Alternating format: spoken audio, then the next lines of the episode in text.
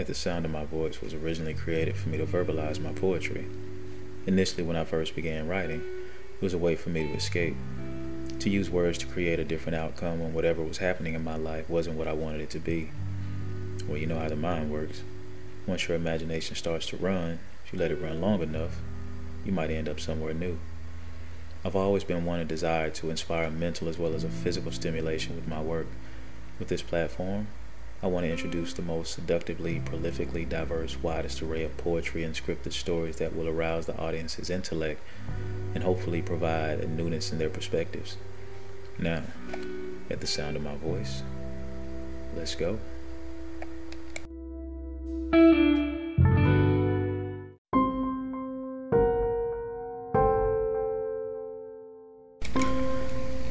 The side of me that's usually out of sight, rightfully that puzzle piece that persuades you below me, in front of me, above me, sometimes both. That's if I'm hungry. Your essence-full presence just makes sense. Past all of the maybes, gradual tingles to crazy, shivers, tears fall to splash on my forehead. The idea of that next level we reach effortlessly. Mental submissions to what we have agreed upon is our parallel ambition, at least for the moment. Let me cater to you and your lady before you go to and back from coming. The three of us meeting at your widening, deeper as he introduces his depth past her opening. That farthest, my largest, exploring your deep breaths, practicing your lungs' health. So much inside of you, that it's hard to hold on to without grabbing both arms beside us and pinning you during a thrust or few. Our glands pouring, volumes now soaring. That level that I spoke about makes your past strongest orgasms sound boring. This is our level, without comparison. I cherish this. So do you. Humble we both are outwardly, so authentic but together we brag and say, we do this shit.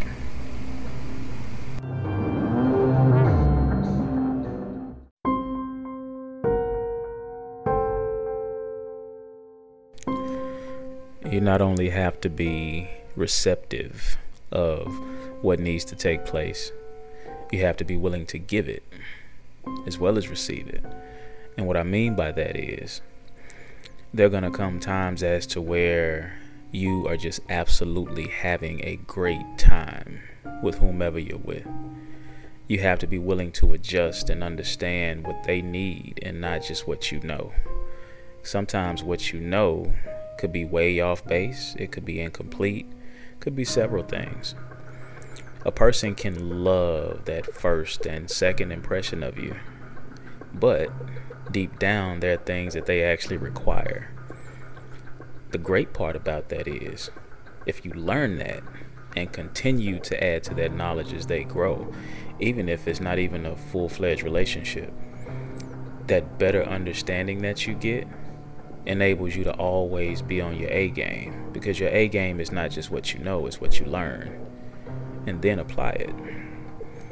You know, it's easy to say that you know, cunnilingus is a means to an end and it always works, but for some people it doesn't. You have to always understand that it takes different things for different people.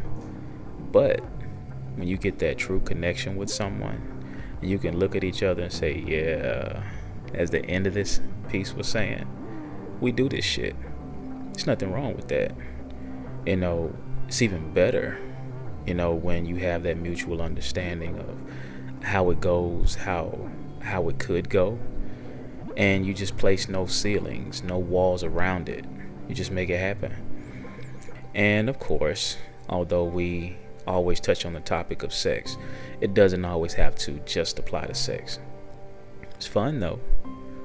But if you really look at the boundaries and the limitations that we set on ourselves in a relationship with a person, we don't allow ourselves because it's new to us It's something that we haven't really experienced. And a lot of that time, it's not even the experience of the other person, it's the experience of ourselves outside of what we know about ourselves. We stunt our own growth sexually, mentally, physically, even spiritually.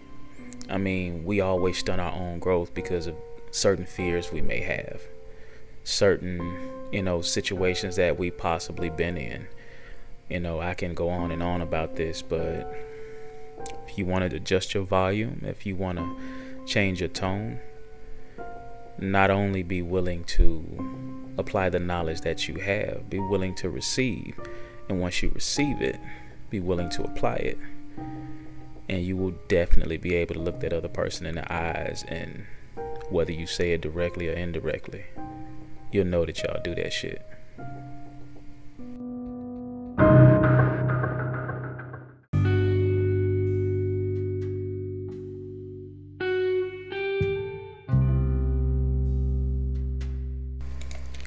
I would like to express my deepest appreciation for you taking the time to listen to this episode of At the Sound of My Voice. If you have any questions or feedback, please feel free to leave a voicemail, a comment, or a review. If you're interested in being a guest or advertising with us on At the Sound of My Voice or any of our social platforms, please email us at channel82 at gmail.com. That's C H A N N E L, the number 8, T Y, the number 2 at gmail.com.